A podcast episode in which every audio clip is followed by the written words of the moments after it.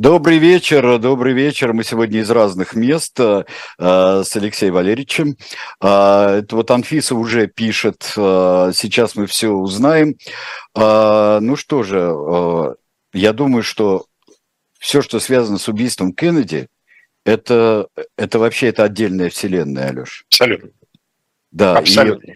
И, и в каждом э, третьем фильме, то есть даже, я бы сказал, в 13 из 12 таинственных фильмов, как э, «Побег из Алькатраса», что-нибудь угодно, что угодно. Вот сейчас мы узнаем э, на самом деле, кто убил Кеннеди, как убили Кеннеди, все, почему, что произошло там с этим, откуда взялся этот Джек Руби, и что делал Освальд в Минске, ну и так далее. А, но ведь ты представляешь себе, что 60 лет назад, почти вот ми- минус месяц, да, да. Я, я это видел по маленькому телевизору «Луч», убийство Освальда Джеком Руби, это уже шло, ну, почти с небольшой задержкой, э, почти в прямом эфире в новостях. Это что? Ну, в э, Советском Союзе, естественно, с небольшой задержкой, а Америка-то это наблюдала просто в прямом эфире. Да. Потому что вот этот проход Освальда через эм, подвал, гараж полицейского управления, когда его вели, чтобы э, посадить в машину и отвезти в окружную тюрьму, его снимало телевидение, то есть миллионы да, зрителей, да, да. а тогда же миллионы следили за всем за этим, да, ну, так сказать, вся Америка сидела, прилипнув к экранам телевизоров, и вот они это увидели буквально в прямом эфире. Да. Ну, давайте по порядку, наверное, да, или как? как... Ну, э, давайте начнем с ответа на вопрос, откуда взялся Джек Руби. Да, да. Вот, собственно, сейчас нам Андрей покажет первую картинку, и на ней будет показано, откуда взялся Джек Руби. Значит, вы видите э, улицу в Чикаго, вот, э, которая представляет собой, э, значит, э, часть того, что местные иммигранты в это время, видимо, с определенной долей иронии, думаю, что горькой иронии, называют гетто, наше гетто, да, это Максвелл-стрит. Баксвилл-стрит, улица, которая действительно, вот как на фотографии показана, она вся заставлена всякими тележками, с которых торгуют коробками. В общем, это все безумно напоминает памятные нам такие вот стихийные базарчики, которые в начале 90-х возникали там у станции метро на площадях, когда там куриными окорочками торговали прямо с машины, там бульонными кубиками, какой-нибудь лапшой быстрого приготовления, там черти чем. Вот такой вот район да, мелких да, да район мелких торговцев. Действительно, в это время это маленькое наше гетто, потому что этот район населен в основном евреями, иммигрантами из Восточной Европы. Примерно с 80-го, 1880-го и примерно до 1920-го, когда этот район постепенно начал становиться афроамериканским, хотя бизнесы по-прежнему в основном оставались у владельцев евреев. Вот этот вот район был районом такой вот еврейской бедноты. Вот там и родился Яков Рубинштейн. О, так боже его, ж мой, да. Да, ну Джейкоб Рубинштейн на, на американский ну, да. манер, так его звали. Правда, я не уверен, что он, он бы понял вот это боже ж мой, потому что его родители действительно до определенного времени подданные российского государя-императора, но вряд ли они говорили по-русски, потому что они польские евреи. Э, его родители э, жили в маленьком городке э, Соколов эм, э, Подляский, э, в котором там десяток тысяч жителей, он там при них стал центром уезда этот городок. Значит, городок довольно быстро растущий еврейской внутренней миграции, то есть переселялись из совсем крошечных местечек, а в городке, поскольку через него прошла железная дорога, в городке забурлил там всякий мелкий бизнес, какое-то производство, сахарный завод построили, ну и вот, соответственно, туда начала стекаться беднота из этих вот переполненных, перенаселенных местечек. Вот его отец э, послужил в армии, 4 года в российской армии отслужил, а потом не очень понятно, где-то даже написано... Значит, говорил по-русски. Ну, а, отец, безусловно, но другое да. дело, что вряд ли он дома говорил по-русски с матерью Потому что мать была настолько неграмотной, что даже вот когда она переехала в Америку, прожила там уже много лет, она все равно подписывалась крестиком. Она была совершенно вот не умела ни, читать, ни писать. Э, ни на английском, ни на каком, видимо, другом. Ну, если была бы грамотно, там, скажем, знала бы письменный идиш, могла бы все равно как-то подписываться, да, но вот ставила крестик. Поэтому я думаю, что с матерью он говорил, скорее всего, на идиш и, может быть, на смеси идиша польского. Да? Вот. Но мальчик наш, в отличие от э, парочки их старших детей, он родился уже в Америке, он родился уже в Чикаго в одиннадцатом году. Семья была такой традиционной, консервативной, ну, даже не консервативной, а ортодоксальной в религиозном смысле, еврейской семьей. У них было много детей, 10 детей родилось, 8 в конечном итоге выросло и дожило до взрослого состояния. Он там примерно посередке, где-то пятый он, по-моему, по порядку рождения. Семья неблагополучна. Отец пил, рукоприкладствовал, значит, постоянно они с матерью скандали, в конце концов они разойдутся, э, значит, дети окажутся, как обычно, да, поскольку мать не имела никакого источника средств существования, детей нужно было куда-то пристроить, значит, за них взялись еврейские благотворительные организации, раздали их по каким-то приютам, потом, значит, из приютов пытались устроить вот в эти приемные семьи, там с разной степенью успеха это все получалось. В результате результате, в общем, он рос, ну, не совсем беспризорным, но, скажем так, надлежащего надзора за ним нет с молодых лет, он обнаружил такие качества, как пронырливость, пройдошестость и склонность эм, к занятиям, скажем так, эм, сомнительными, а иногда и совершенно несомненными с точки зрения закона, мелкими всякими делами. Э, периодически попадался в полицию, правда, по мелочи. Ну, например, э, он занимался распространением билетов на спортивные мероприятия. Похоже, при этом параллельно как-то был связан с нелегальным тотализатором. Вот, значит, там периодически полиция его прихватывала. Затем, правда, дела пошли в гору, и дела пошли в гору по той причине, что старшие братья и сестры, подрастя, как-то более удачно, чем он, занялись предпринимательскими делами. Ну, а поскольку, понятно, дело семейное, кровь не вода, то и младшего братика, значит, начали пристегивать к э, вот этим самым э, более успешным семейным предприятиям. Значит, вот на ту дорожку, по которой он будет идти уверенно вплоть до э, убийства Ли Харви Освальда, он вступил после окончания Второй мировой войны. Дело в том, что во время э, Второй мировой войны он был призван в американскую армию. С 43 по 46 в ней прослужил. Служил он в э, авиационных частях, он был авиационным техником.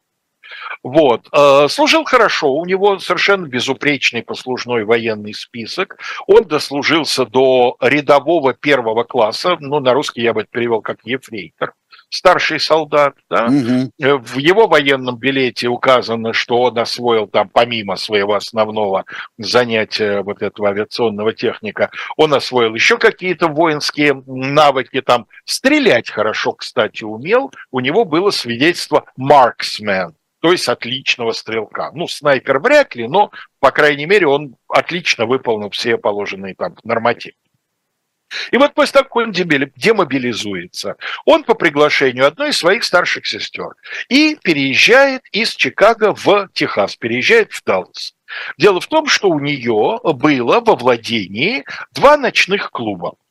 И вот, собственно говоря, она его позвала для того, чтобы он эм, э, был менеджером, не владельцем. Иногда пишут, что он был владельцем. Насколько я понимаю, владельцем ночных клубов он никогда не был. Он был именно э, менеджером, то есть управляющим. Управляющий, да. Значит, сейчас э, Андрей нам даст следующую картинку. Вы увидите обложку комикса э, Барни Гугл, где главный герой Барни скачет на такой механизированной лошади, которая э, имеет прозвище Spark Plug. Вообще Spark по-английски это искра, и вот эм, э, у Джека Руби э, среди его знакомых было прозвище Sparky, искрящийся. И вот О. есть две, две версии его происхождения. Первая версия, что он своим приятелям якобы безумно напоминал вот эту лошадь, выражением лица, и его, соответственно, в честь популярного героя комикса прозвали. А другая, более такая, я бы сказал, приземленная, заключается в том, что он э, демонстрировал совершенно бешеный нрав.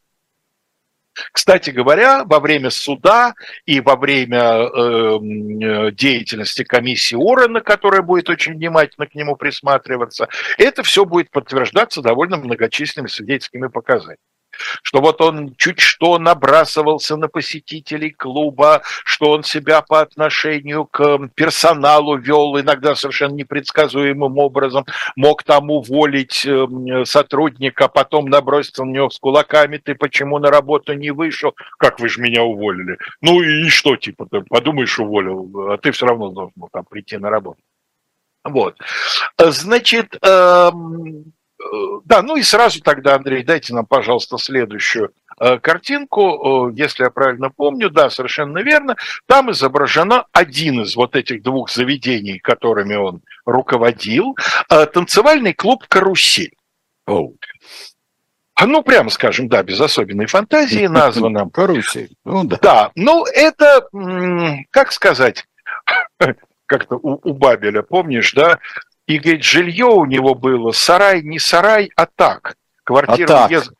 у... Квартира уездного мелитопольского комиссара после веселого налета махновцев. Так вот это ночное заведение «Карусель», оно тоже было не бордель, а так. Значит, ночной дансинг, но со стриптизом, ну и, видимо, со всеми другими причитающимися развлечениями в ассортименте, потому что у Руби опять периодически возникают неприятности, правда, мелкие, не доходят ни до каких серьезных, э, мелкие неприятности с правоохранительными органами. То возникнет подозрение, что в его заведении наркотиками торгуют, и вроде как он к этому имеет отношение. Ну, конечно, торгуют, ну, коню же ясно что в 50-е годы, в период расцвета значит, хиппи и всякого Но прочего. это еще не расцвет хиппи, это еще, это ну, еще не... бедники. Э, там... Хорошо, тоже не отвергают, насколько я понимаю, так сказать, всякую вот эту вот кислоту и прочие дела. Вот, конечно, там чего-то приторговывали. Понятно, что Руби, я уж не знаю, имел ли сам в этом какую-то какую-то долю, но понятно, что мимо него это не могло происходить происходить. Ну, обычные, обычное дело. Издержки, что называется, производство. Вот. Э, и э, что еще про него можно сказать? Значит, э, личная жизнь его, Андрей, дайте нам, пожалуйста, следующую картинку, и вы познакомитесь с Джорджем Сенатором. Сенатор – это единственное в нем э, примечательное нечто. Это его фамилия, конечно, никоим ну, образом не должность. Человек, нет, да. человек, видимо, какой-то не очень складной судьбы. Он примерно ровесник э, Джека Руби, на два года моложе, если не ошибаюсь. То есть они оба уже не молодые люди в 60 60-е годы, да, и как раз в это время 50, немножко за 50, когда Кеннеди убили.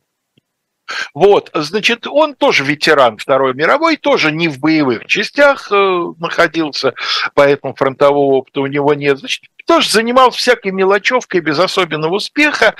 Они с Руби вместе жили. Сенатора будут очень подробно допрашивать и в суде, и в комиссии Орена, и он сам о, значит, вот своем положении говорит roommate. То есть мы вместе снимали квартиру, вместе жили.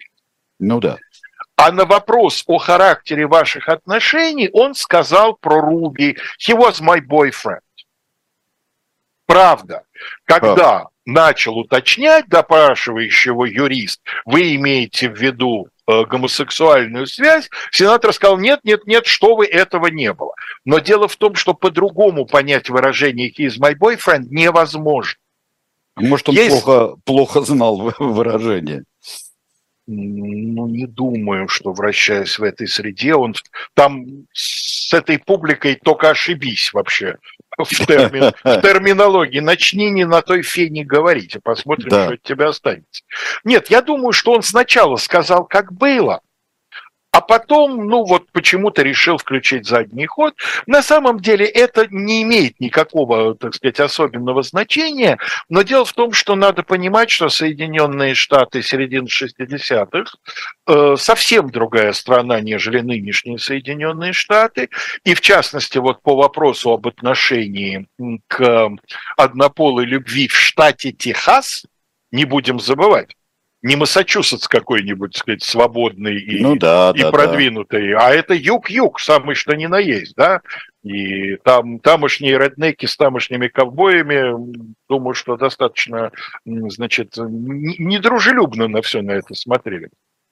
Возможно, поэтому он включил задний ход, может быть, еще что-то. Но еще раз говорю, это действительно не имеет никакого значения, кроме, может быть, того, что Джек Руби, скажем так, вел жизнь не вполне стандартного американского гражданина своего поколения.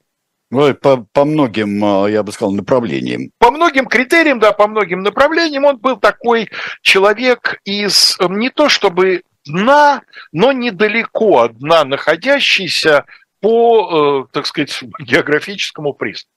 Он ну, понятно. Постоянно... Значит, в общем-то, не, не, а, не супер пример для, для всех Нет, там. Ни в коем случае, хотя, еще раз говорю, каких-то серьезных конфликтов с законом, вот то, что называется record, да, запись, то, что за тобой записано, у него нет.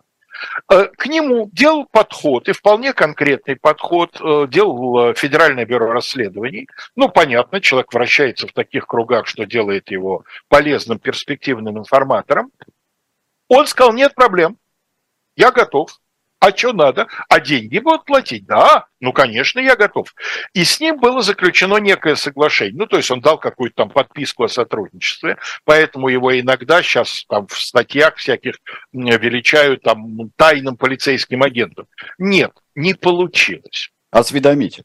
Да, но дело в том, что из него не получилось даже осведомителя. А, даже не получилось. Не получилось. Да. Я подробно про это рассказываю, потому что мне кажется, что это важно. Вот для... это важнее, вот это важнее всего, там, и личной жизни, и происхождения, э, и даже ночного клуба. Э, из него не получилось, потому что он ничего в клюве не принес. И в результате, где-то год с ним помыкавшись, э, ФБР сказал, да ну, иди ты к черту, и разорвал всякие договоренности. Ничего ему, естественно, платить не стали, поскольку не за что. И таким образом, суть по всему, его, по крайней мере, официально его сотрудничество с ФБР на этом закончилось. Осведомитель из нее не получился. Из него, кстати, много чего не получилось, из него не получился и самостоятельный бизнесмен тоже, потому что, видимо, все время как-то стараясь выбиться из-под опеки старших братьев-сестер, он пытался заниматься чем-то самостоятельно. Вот смотри, чем он торговал. Э, дешевой бижутерией, принадлежностями для швейных машинок, совершенно классический набор такой э, камевояжера, неудачный. Да-да-да, да, мелочной торговли, да. Сюда еще иголки для примуса просятся, не правда ли, да? Поставками итальянской пиццы в рестораны города, средством для лечения артрита, витаминами, граммофонными пластинками, лезвиями для безопасных бритв, а также гимнастическими снарядами. Ты знаешь, я уже пере, передергиваю затвор, как в фильме э, это «Потасканные львы», когда они сидели и ждали камевоежора, знаешь, в кресле, в кресле качалки, и, и чтобы выстрелить в песок перед ним, да. Ну, а в официальный список это, разумеется, не вошло, но учитывая его основные занятия, сюда, конечно, можно добавить противозачаточные средства, порнографические открытки, там, да, ну и прочее, может, как Высоцкий в месте встречи, и прочий набор для кабелирующих граждан, да? Да. И вот ни на чем из этого он не то, что не разбогател, но, суть по всему, даже не заработал. А при всем том, что он любил и одеться в костюм такой не самый дешевый, там и ботинки купить из какой-нибудь дорогой кожи. Но при этом он постоянно был в долгах, постоянно что-то перехватывал, постоянно перебивался. Своим сотрудникам платил нерегулярно. Кстати говоря, это станет очень важным косвенным свидетельством в деле, сейчас до этого доберемся. Один из его платежей будет иметь очень большое значение. И вот такой человек вдруг можно сказать, что почти ни с того ни с сего. Узнав о гибели президента... Да, еще одна вещь. Андрей, дайте нам, пожалуйста, следующую картинку, там, где будет целый набор таких вот орнаментов причем довольно, э, ну, такая, я бы сказал, работа требующая времени и усилий. Всякие вот эти вот ромбы, состоявшие из большого количества линий, это он уже в тюрьме, находясь, а он просидит в общей сложности до своей, до своей кончины э, 4 года, вот он э, в том числе развлекался вот этими самыми вот рисунками.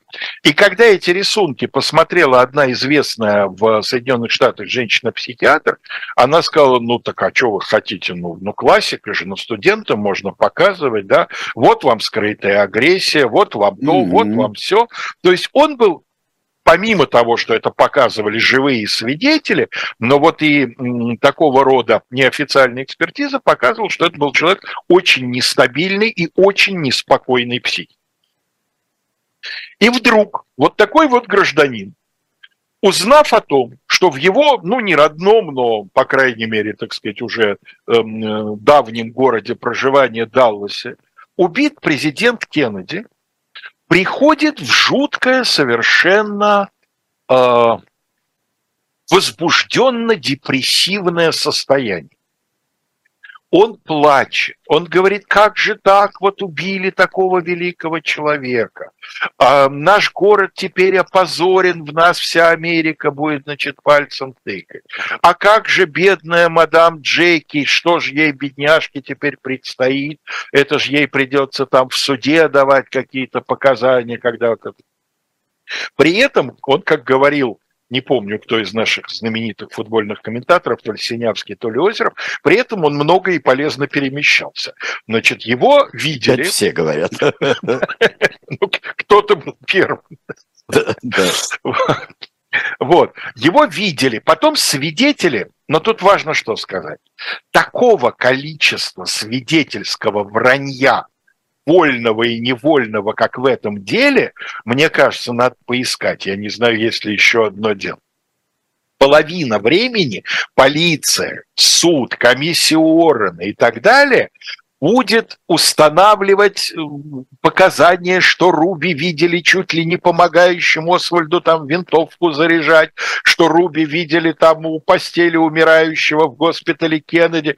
Потом выясняется, что этот тип в это время был в другом месте, стоял спиной, значит, э, в лицо там Руби знать не знал.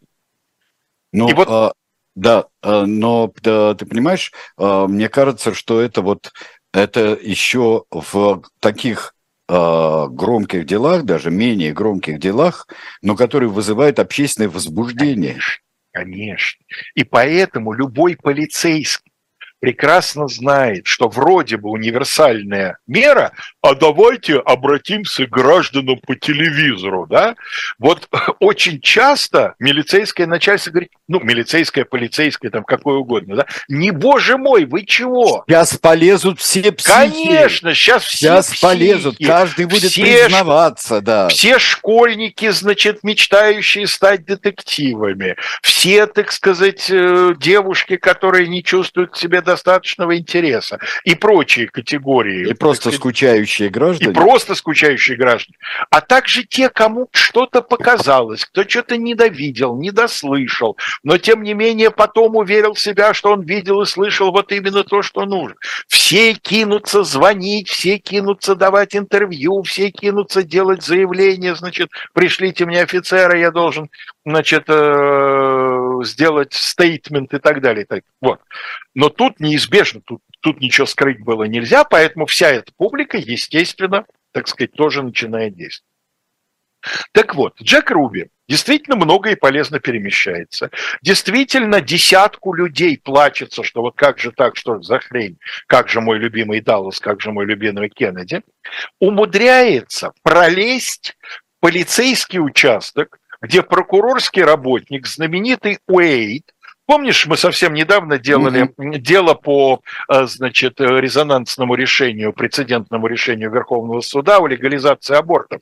Вот да, тот, да, да. тот самый далласский окружной прокурор, который говорил, они у меня рожали и рожать будут, хрен вам, а аборты. Вот этот самый Уэйд созвал пресс-конференцию, ну, как-то в Америке принято, да, без этого ни одно, не только резонансное, ни одно маломальски заметное дело не обходится. Так вот, Руби пролез на эту пресс-конференцию, естественно, без всякой аккредитации, которой у него не было и быть не могло, и даже там поправил Уэйда. Уэйд что-то не так сказал, э, какую-то там кубинскую организацию причислил к антикастровским, а Руби вылез и говорит, нет, нет, сэр, вы ошиблись, это, значит, вот прокастровская организация, это те кубинцы, которые Потом, естественно, его он тем самым обратил на себя внимание довольно большого количества людей. Ну а дальше наступает 24 число, напомню, Кеннеди убили 22 наступает 24 и э, Освальда должны перевозить из здания полицейского управления, где он до этого содержался, должны перевозить в окружную тюрьму. Время точно неизвестно.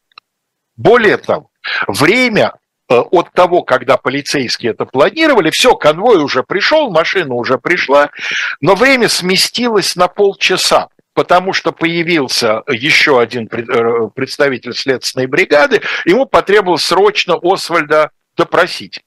И полицейский сказали, ну ладно, давай ты его здесь допросишь, потому что сейчас его в тюрьму переведут, потом, когда ты к нему попадешь, на полчаса позже, как бы, да? Вот если бы Освальда отправили тогда, когда Э, планировался изначально, Руби вообще не попал бы на место своего преступления. Вот в этот момент нам необходимо прерваться. Да, мы прервемся, и после ролика э, я вам расскажу о майках.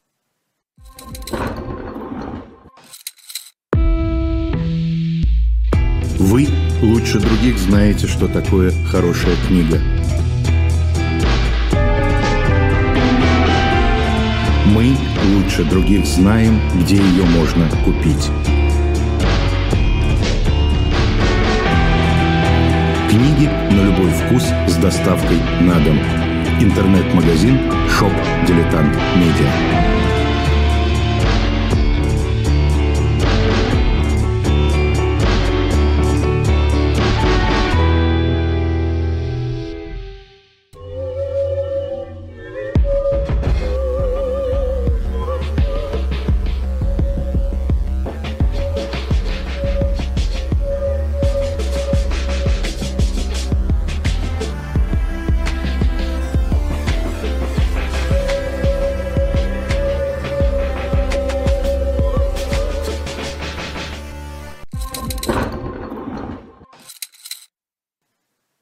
Тут мне говорили э, в чате, писали, вернее, что зря я в э, прямом эфире э, пытаюсь здесь передернуть мысли на затвор, что это нехорошее дело. А, но вот некоторые предупреждают и о ношении маек, а, которые мы предлагаем. Но это же, даже если у вас майка под свитером, предположим, вот э, мало ли, например, какая у меня майка под свитером, а, вот то они прекрасные, а дома можете демонстрировать. Но кота, кота прекрасного, хоть ты не будь как эти, э, можно демонстрировать где угодно. Э, ну, плюс еще майка «Взвейтесь кострами», это она такая немножко стрёмная, я бы сказал. Ну и клуб любителей Лебединого озера вполне можно э, походить в скверике перед Большим, театром, перед Большим театром, ничего не имея в виду. Точно так же, как э, и э, тоже с небольшими, небольшими лебедями еще у нас следующая майка. Так что, пожалуйста, вот э, я майки наши очень люблю, вот, и э, дарю эти майки э, знакомым. Вот, а иногда даже подписываю с большими трудностями. Вы уж э, не в защите, когда вы просите подписать э, белым фломастером где-нибудь на черной э, майке. Да, Алексей, 3000 рублей. Да, Алексей, да. Алексей, там майки без ничего э, продаются в интернет-магазинах от двух, от двух тысяч рублей. А здесь это, они все-таки авторские малого, э, малого тиража. Все э, к этому. Я сейчас как камевоежор, тот самый. Э, а я сейчас помогу. Мы сейчас, поскольку было сказано, что кота показать не грех, мы сейчас покажем кота, а заодно еще двух песиков. Андрей, дайте нам, пожалуйста, следующую фотографию. Значит, мы, мы видим Джека Руби, с его домашними питомцами. Помимо всего прочего, он еще любил животных. Да? Мы видим котика, мы видим справа его любимую таксу Шебу, которая будет фигурантом этого дела. Ну, а посередине я не могу определить породу собачки. По-моему, это слегка отъевшийся карликовый пичер. Вот это его питомцы. И вот, в этот самый день, когда Освальда должны увозить в э, окружную тюрьму, Джек Руби сажает свою любимую Шебу в машину. А, день довольно жаркий, хотя и ноябрь, но это все-таки Техас, да, там еще бывают вполне себе теплые деньки. Он отправляется на почту, потому что ему нужно сделать э, перевод одной из сотрудниц. Она стриптизерша, он ей задолжал какую-то там часть зарплаты. Она плачется, что ей не, нечем за квартиру платить. Пожалуйста, Джек, оплати побыстрее. И вот он отправился на почту, отправить ей там то ли 50 долларов, то ли 150, в общем, какой-то достаточно незначительный. У него с собой пистолет, но дело в том, что у него всегда с собой пистолет его 38-го калибра, шотган, с ним всегда, потому что он довольно регулярно э, носит с собой суммы денег, потому что по делам клуба поставщику нужно заплатить, этому нужно сунуть, этому, то есть все 5 у него все время при себе наличка. Ну а район, в котором клуб находится, видимо, не самый спокойный. И вот он осуществляет платеж, это соседнее здание, здание почты, соседнее здание с полицией, естественно. А, он осуществляет платеж, ему выдаст э, клерк квиточек, где будет указано время платежа, за 4 минуты до убийства Освальда. Господи. При этом собака, любимая, заперта в машине. И вот это потом станет очень важным психологическим аргументом, Правда, не для адвоката. Адвокаты выберут другую линию защиты, и поэтому такого рода э, вещи они, в общем, вынуждены будут обходить стороной. Но для тех, кто сегодня копается в этом деле, э, это важная штука, потому что, представляете, если бы он сознательно шел убивать Освальда, если бы он утром выехал из дома с пониманием, что вот, значит, он, он идет на Освальда. Ну а при чем здесь бедный пес -то? Он же его обрекает на совершенно неопределенную судьбу. Ну вот хорошо, э, его там схватят или его застрелят. И чего? И через... Вот он придумал себе такое алиби, скажем. Конечно, Сергей Александрович, конечно. И любители конспирологии уже говорят, наверняка был кто-то, кто вместо него осуществил этот платеж, а потом притаранил квиточек. А он на самом деле все время там сидел и караулил эту самосу. Конечно, ну а как? Правда, это никак не решает задачи с песиком. Песик-то в любом случае обречен быть э, при неблагоприятном стечении обстоятельств обнаружен мертвым через три дня каким-то полицейским, который заметит, что машина что-то слишком давно здесь стоит. Да? Собаку, да. если, если, если это решение не спонтанное, то собаку он вполне вероятно обрекает на мучительную смерть, э, так сказать, в машине, нагретой э, техасским солнцем, пусть и ноябрьским. Ну а дальше он пролезает в это полицейское управление. Как, не очень понятно, но бардак жуткий корреспонденты, это все снимает телевидение. А самое главное, что очень многим полицейским Руби прекрасно знаком, они его прекрасно знают в лицо. Как парня на голову, может, слегка и шлепнутого, ну, в общем, вполне обычного парня, прозрачного, ясного, понятного, при своем деле состоящего ну, опять же, не будем идеализировать эм, полицию того времени, полиция 60-х и нынешняя американская полиция, это тоже две разные полиции. Поэтому, конечно, многие полицейские и заходят в заведение, и не платят там по счетам, кто стаканчик примет, кто с девушкой познакомится. Так что у Джека Руби приятели в полиции есть, как и в других уважаемых организациях, скажем так. Просочился как-то. Ну а дальше, Андрей, дайте нам, пожалуйста, самую знаменитую фотографию, которую, разумеется, прекрасно знают все, кто интересовался когда-нибудь э, убийством Кеннеди. Э, газетный фоторепортер, который ее сделал, Роберт Джексон, получил за нее пулиц, пулицеровскую премию. Причем такая ирония, двумя днями ранее Джексону не повезло когда застрелили Кеннеди, он при этом был, но в этот момент он менял пленку в фотоаппарате. А вот терпи. Притом, и как, не... Не как не повезло Кеннеди, я бы сказал. Кеннеди не повезло и... еще больше, это прямо скажем, да. Вот, но э, представляешь, вот не ропщи, и тебе воздастся. Через два дня он сделал фотографию, причем другой фотограф сделал снимок, этот снимок тоже известен, где Освальда еще просто ведут, а Руби к ним направляется. Сделал снимок на три пятых секунды раньше. Но этот снимок оказался, ну, обычным. А вот этот, где Освальда гримаса боли на лице и совершенно обалдевшее, изумленное выражение на лице полицейского сотрудника, которому Освальд прикован наручником, она, конечно, обошла весь мир и стала знаменитой. Гримаса боли Освальда совершенно неподдельная. Пуля прошла через всю нижнюю часть торса, повредив все имеющиеся там жизненно важные органы, и он через полтора часа скончался в том же госпитале военном, в который двумя днями раньше был доставлен и где скончался Кеннеди. Значит, Руби взяли и начинается сбор доказательств. Руби тут же обращается к адвокатам, сначала к одному, но потом ему предлагает свои услуги знаменитый совершенно адвокат из Калифорнии, некий Мелвин Белли, э, один список клиентов которого – это зал голливудской славы музыканты, знаменитые mm-hmm. актеры, продюсеры, сценаристы, то есть, ну просто. Э, у него записная книжка должна была быть как музей подарков Сталин э, по стоимости. Так вот, значит, этот самый Мелвин Белли говорит, я буду его защищать. И вот именно он в конечном итоге э, выбирает стратегическую линию защиты, за что его теперь многие юристы критикуют и говорят, он, он сделал ошибку. А вот в чем, значит, э, заключается проблема.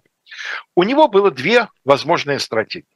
Стратегия первая – доказывать, что да, ну что убийство совершил Джек Руби, тут Ну вопрос... это, господи, вот Джек Руби. А вот Джек вот, Руби, вот, вот, да, вот, в, да, вот в метре, миллионы, в метре тут Освальд и... Миллионы в прямом эфире все это наблюдали, да, да вот показания значит, десятков заслуживающих доверия людей. Но Белли мог э, заявить, что речь идет не о убийстве заранее обдуманным намерением, а о так называемом manslaughter. Это в э, англоамериканском праве тоже убийство, но гораздо более низкой степени, чем murder. Значит, вот как определяет... Вот э, как определяет э, словарь Уэбстера, что такое вот это самое manslaughter. Это незаконное убийство человека либо по неосторожности, либо случайно в процессе совершения другого преступления, но без, э, значит, намерения, либо upon a sudden excitement of anger, при, при внезапном всплеске гнева, при внезапной вспышке гнева. Понятно, что случай Джека Руби, который можно было отстаивать, это вот этот третий. Не подходит, да. Тем более, что все для этого есть. Есть показания нескольких десятков людей, которые говорят, Руби переживал, Руби говорил, вот какой позор зафиксировали, что когда Руби стрелял в Освальда, он бросил две фразы, из которых следовало вот типа по делам тебе. Будешь знать, как убивать наших президентов. Вот. То есть все вроде как в эту конструкцию ложится. Руби на предварительном следствии дал показания, что вот узнав об этом ужасно опечалившем его событии, он начал принимать фенметразин – это стимулирующее лекарство, которое сегодня в некоторых странах просто запрещено. У нас, например, в Российской Федерации оно внесено в один из списков э, значит, психотропных препаратов. Значит, в других странах эм, э, его можно использовать, но по очень строгой процедуре с соблюдением там всех положенных этих самых, и назначают это сегодня довольно редко. А в 60-е годы оно было в Америке весьма распространено как средство для подавления аппетита. То есть им его широко применяли люди, которые хотели похудеть. Что сделать, чтобы не жрать? А вот что сделать. Принять таблетку, значит, вот этого самого э, фенметразина. И этот самый фенметразин, оказывается, ну, в общем, имеет довольно большой список всяких побочных и сопутствующих эффектов. И в частности, значит, вот было сочтено, что он мог э, быть дополнительным катализатором вот той депрессии, причем депрессии такой активной, не тихого скулежа, а вот именно гневной депрессии, в которой Джек Руби, как мог бы попытаться доказать адвокат, оказался. Но э, значит, защита решил пойти другим путем и доказывать, что он в принципе человек э, не психически ненормальный. И вот это им доказать не удалось. Но это, я бы сказал, перегнули. А я, честно говоря, вообще не могу понять, ну, то есть я недостаточно глубоко дело изучил наверняка. Потом адвокат как-то выбор линии защиты оправдывал, почему так, а не это. Но вот мне тоже кажется, что э, они погнались за каким-то журавлем в небе, ну, типа, если признают невменяемым, там отправят в больничку полечиться, а потом вообще выпустят. Но дело в том, что здесь ему максимум, если бы удалось получить вердикт присяжных, что вот именно manslaughter, а не first degree murder, то максимум 5 лет. Ну, это да, и, и то, что его э, там неадекватность поведения, вз, э, по бытовому назвать взвинченность его такая, да, да это, на этом можно было стоять э, и все.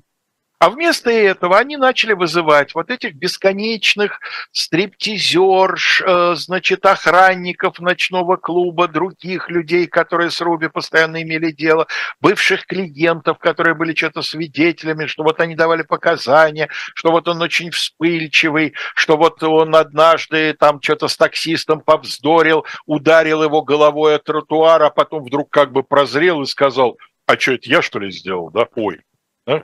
То есть всячески пытались доказать, что это человек с абсолютно неконтролируемой психикой, который регулярно впадает в состояние, когда он не может за себя отвечать. Ну, еще надо сказать, что, что тогда многие нюансы состояний, э, ну, не способны были эксперты э, определить с такой тонкостью, как это делают сейчас. И вот э, надо сказать, что когда сегодня многие, очень многие том числе и отечественные, значит, исследователи убийства президента Кеннеди, начинают говорить, Руби был связным между заказчиками, то все, ему было поручено устранение Освальда, который мог выдать из общих конспирологических соображений все, конечно, замечательно укладывается. Ну, конечно, если верить заговор, конечно, да. А если но, верить заговор, но здесь как-то это... Но дело в том, что другие люди, и среди них, например, знаменитый Винсент Бульози. Э, это, помнишь, лос-анджелесский юрист, который был обвинителем по, в процессе Мэнсона, и который ага. потом написал вот да, эту да, книгу да, да, да. «Helter Skelter». Да, да, да. По-моему, до сих пор у нее в этом жанре рекорд не побит, там что-то 7 миллионов экземпляров продано в языках на 40. Вот, вот э, Винс Бульози, он писал, говорит, ну, вы, вы можете себе представить серьезного человека, который Руби поручит ключевое дело вот этому нестабильному, психованному, то ли психопату, то ли шизофренику, то ли еще что-то, человеку, у которого ни одна маломальски важная информация не держится дольше трех минут, у которого язык как помело, который в любой момент может э, самый неожиданный фортель выкинуть. А это специально, чтобы никто не поверил. Ну да, его с детства таким растили. Угу папа еще тогда, в 918-м, избил до полусмерти маму, э, так сказать, для того, чтобы создать необходимую легенду. Кстати говоря, о маме вовремя вспомнил. Мама-то нехорошо прожила остаток жизни, периодически полеживая в э, учреждении для психиатрических больных, а когда выпускали, все равно находилась под наблюдением врача. Так что у него и, что называется, в семейной истории есть... Да, ну, может, защита хотела на наследственности тоже сыграть. Может быть, может быть, да. Но в любом случае не получилось. Присяжная, состоявшая из восьми мужчин и четырех женщин, присяжным потребовалось всего 2 часа 11 минут. Для такого дела это просто мгновение, это пуля пролетела. Для того, чтобы вынести единогласный, по закону требовался для вынесения вердикта в деле об убийстве в первой степени, требуется единогласие. Вынесли единогласный вердикт виновен. После чего, значит, Джек Руби был приговорен к смертной казни. Но подключились юристы, уже другая команда. Ну, я думаю, что Э, значит, вот первый адвокат Белли, э, он просто, ну, сам сказал, слушайте, ребят, ну, апелляция, я апелляциями не занимаюсь, у меня других дел по горло. Апелляция – это всегда на годы, это скучная бумажная работа, да, чем кончится, непонятно. Другая команда юристов подключилась, и они начали давить на две вещи. Во-первых, важные для обвинительного приговора показания Руби, которые были взяты у него сразу после убийства в полицейском управлении, были взяты с нарушением закона. Еще нет правила Миранда, оно появится 10 лет спустя. Но представление о том, что должны быть соблюдены определенные процессуальные требования, когда берутся показания такой значимости, они, естественно, уже были. Мы про них в деле Миранды рассказывали. Так вот, э, юристы начали доказывать, что эти доказательства получены не эм, недостаточно законным образом, и поэтому они должны быть исключены из списка улик. Но самое главное, на что они давили – они давили на то, что еще э, перед процессом Мелвин Белли э, подавал ходатайство не один раз с просьбой о переносе слушания дела из округа Даллас в другой какой-нибудь судебный округ штата Техас, потому что он говорил, слушайте, ну мы здесь не сможем провести должное судебное разбирательство с учетом того, колоссального общественного значения, которое придается. И как мы будем жюри формировать, где вы найдете Далласца, который там, лично не видел, как убивали Кеннеди, потому что весь Даллас стоял на пути следования президентского кортежа и пялился на прилетевшего в их город, по-моему, впервые в истории США настоящего, пока еще живого президента. Да? Отказал суд ему. И вот теперь это сослужило добрую услугу юристам из второй команды. Пару лет тянулось все это разбирательство, но апелляционный суд, суд апелляционной инстанции согласился с тем, что подсудимый не получил должного правосудия, что э, дело должно быть рассмотрено еще раз другим судом в другом округе значит, э, Техаса. Был назначен такой суд, но к этому времени выяснилось, что Джек Руби тяжело, неизлечимо болен. Все-таки болен, да? Все-таки, болен. Все-таки болен. Это э, не устранение Руби все-таки. Нет, безусловно, там такой набор э, значит, э, тяжелейший, запущеннейший рак, который начался, э, значит, ну как, с одного органа, не помню сейчас уже, по-моему, с легких, что ли, из печени, но потом я читал э, отчет патологоанатома, он тоже опубликованный, есть статья в английской Википедии о враче, который проводил коронерское вскрытие. Он к моменту смерти Джек Руби был один большой сплошной метастаз. То есть все было поражено.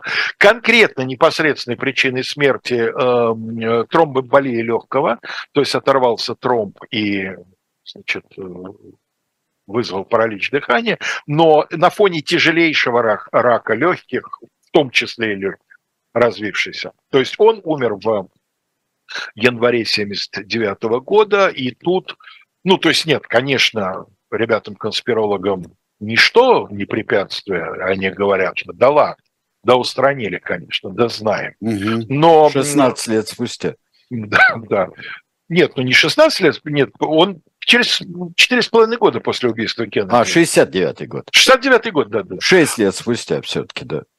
А, ну, не полных, да, но неважно. Да. В любом случае, он все, эти, все это время был в тюрьме, конечно, чрезвычайно тщательно охраняемый.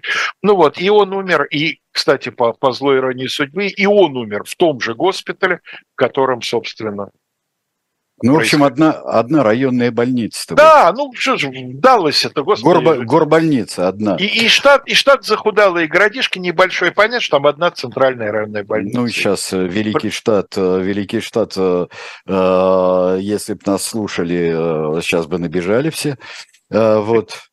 А, Одинокая звезда Техас, по-моему, называется. Ну, да, да, Lone да. Star. Ну, сейчас все, а как же Хьюстон, а как же и так далее. Вот. Я процитирую э, небольшой абзац из э, заключения комиссии Орена, потому что, да, к ней к работе комиссии Орена множество всяких вопросов, претензий и всего прочего, но на сегодняшний день, используя черчилльское определение демократии, все равно ничего лучше, более Даже фундаментального и более достоверного, в общем-то, насколько я могу судить, нет. Комиссия Орена заключила следующее.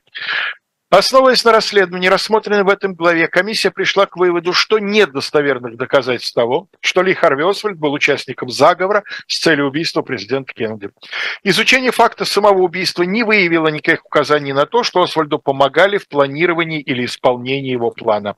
Обзор жизни и деятельности Освальда с 1959 года, хотя и был ценным для освещения характера Ли Харви Освальда, который будет обсуждаться в следующей главе, не привел никаких значимых доказательств заговора Комиссия не обнаружила никаких доказательств того, что Советский Союз или Куба были причастны к убийству президента Кеннеди. Расследование комиссии в отношении Джека Руби также не дало никаких оснований полагать, что убийство Руби Освальда было частью заговора. К выводу об отсутствии доказательств заговора также независимо пришли Дин Раск, государственный секретарь, Роберт Макнамара, министр обороны, Дуглас Дилан, министр финансов, Роберт Кеннеди, генеральный прокурор, Джон Эдгар Гувер, директор ФБР, Джон Маккоун, директор ЦРУ и Джеймс Роули, шеф секретной службы. Да, а, но все-таки какая, какая поразительная а, в этом история. И даже не то, что не, не только в том, что убили президента, а вот сколько же там все-таки наверное, совпадений. И то, что Джек, а, появляется Джек Руби с почты и с собакой, запертой в машине, и затыкает рот своим скажем так, праведным нервным гневом закрывает рот главному подозреваемому, то есть главному... А, Более того, Сереж, э, да. я скажу, чтобы плачущие сейчас, безусловно, плачущие конспирологи утешились, там, конечно, полно оснований для очень серьезных подозрений, потому что многие свидетели либо быстро умирали, кто-то дав показания, но вполне возможно неполные или недостоверные, а кто-то даже не успев их дать. И действительно у Руби были знакомства с очень нехорошими мальчиками. Другое дело, что при его бизнесе у него не могло не быть этих знакомств. Там, э, говорят, вот он э, тесно общался с адъютантом, личным адъютантом там, главного итальянского смотрящего по Далласу. Ну а как не общаться-то у него, извините, два э, ночных Началь... заведения? С начальством-то действительно. Два, два ночных заведения. Как, как, э, как на крышу не ходить-то? Вот, да, как, как прапорщику с, с, с подполковником не общаться? Конечно, вынужден общаться, само собой разумеется. И с кубинцем, и у Руби были контакты. Слушайте, ну у кого на юге США в то время не было контактов с кубинцами? Да. Они же как рванули в 59-м с любимого острова, да, на глазах превращающегося в остров свободы, так они, конечно, обсели не только штат Флорида, но и практически весь ю- юго-восток США. Конечно, у него были контакты с кубинцами. Вот. Иными словами, я никоим образом не хочу сказать, что все ясно, Руби просто огорчился и пристрелился. Да нет, конечно, да что вообще, как это верблюда спросили, что у тебя э, спина кривая, он сказал, а что у меня прямое? Что в убийстве президента Кеннеди ясно, понятно, внятно и отчетливо? Ничего. Да, ну что же, э, дорогие друзья, вот на этом мы, конечно, э, честно говоря, хочется дожить, когда что-нибудь действительно принципиально новое появится в том, что меня, например, поразило так, поразило и потрясло в мои семь лет. Вот хочется, честно говоря, что-то что узнать. Боюсь, что там все-таки все-таки проще. И не было чуда пуль, и был, был Освальд, был которому самый... просто повезло, он и так был неплохой стрелок, а тут еще и перло на огневом рубеже. Да, перло, и э, тоже и Руби, и также не повезло. И а Руби повезло, что он с ненавистного убийцу увидел прямо вот тут через 4 минуты после получения э, чека на почте. Там Но с другой квит... стороны, вот кому квитка. точно повезло, это собаки Шеби, потому что из-за того, что Руби остался жив при покушении, охрана его не пристрелила, машину сразу нашли, и собачка попала в Да, нет, ну это, это слава руки. богу. И э, то, что, конечно, как через пять лет почти э, будет э, убит Роберт Кеннеди, Проклятием да. там попахивает вообще-то. О да, что же касается клана Кеннеди, конечно, даже человеку весьма материалистических взглядов трудно отделаться от мысли, что здесь есть некое древнее проклятие. Посмотрите очень разумный фильм а, с прекрасными актерами «Клан Кеннеди». Есть мини-сериал а, «Клан Кеннеди», а, очень хороший. Ну и почитайте книгу, она переводилась на русский еще тогда, еще в конце 60-х, Уильяма Менчестера убийство президента Кеннеди, она переиздавалась в новейшее время на русском языке. Она, конечно, старая, конечно, многого там нет из того, что потом возникло, но да. она очень такая вот, ну как сказать, приземленная в хорошем смысле этого слова. Да, но во всех случаях Джека жалко, честно говоря. Очень интересный был человек. Конечно. Очень, очень. И гораздо серьезнее, чем о нем принято думать. Вот, друзья, ну что же, э, прекрасно, мы с вами, э, да, она прожила сто лет, Роуз Кеннеди, прожила сто лет, но, боже мой, сколько всего было. Песня есть про Роуз Кеннеди, которая хоронит своих сыновей.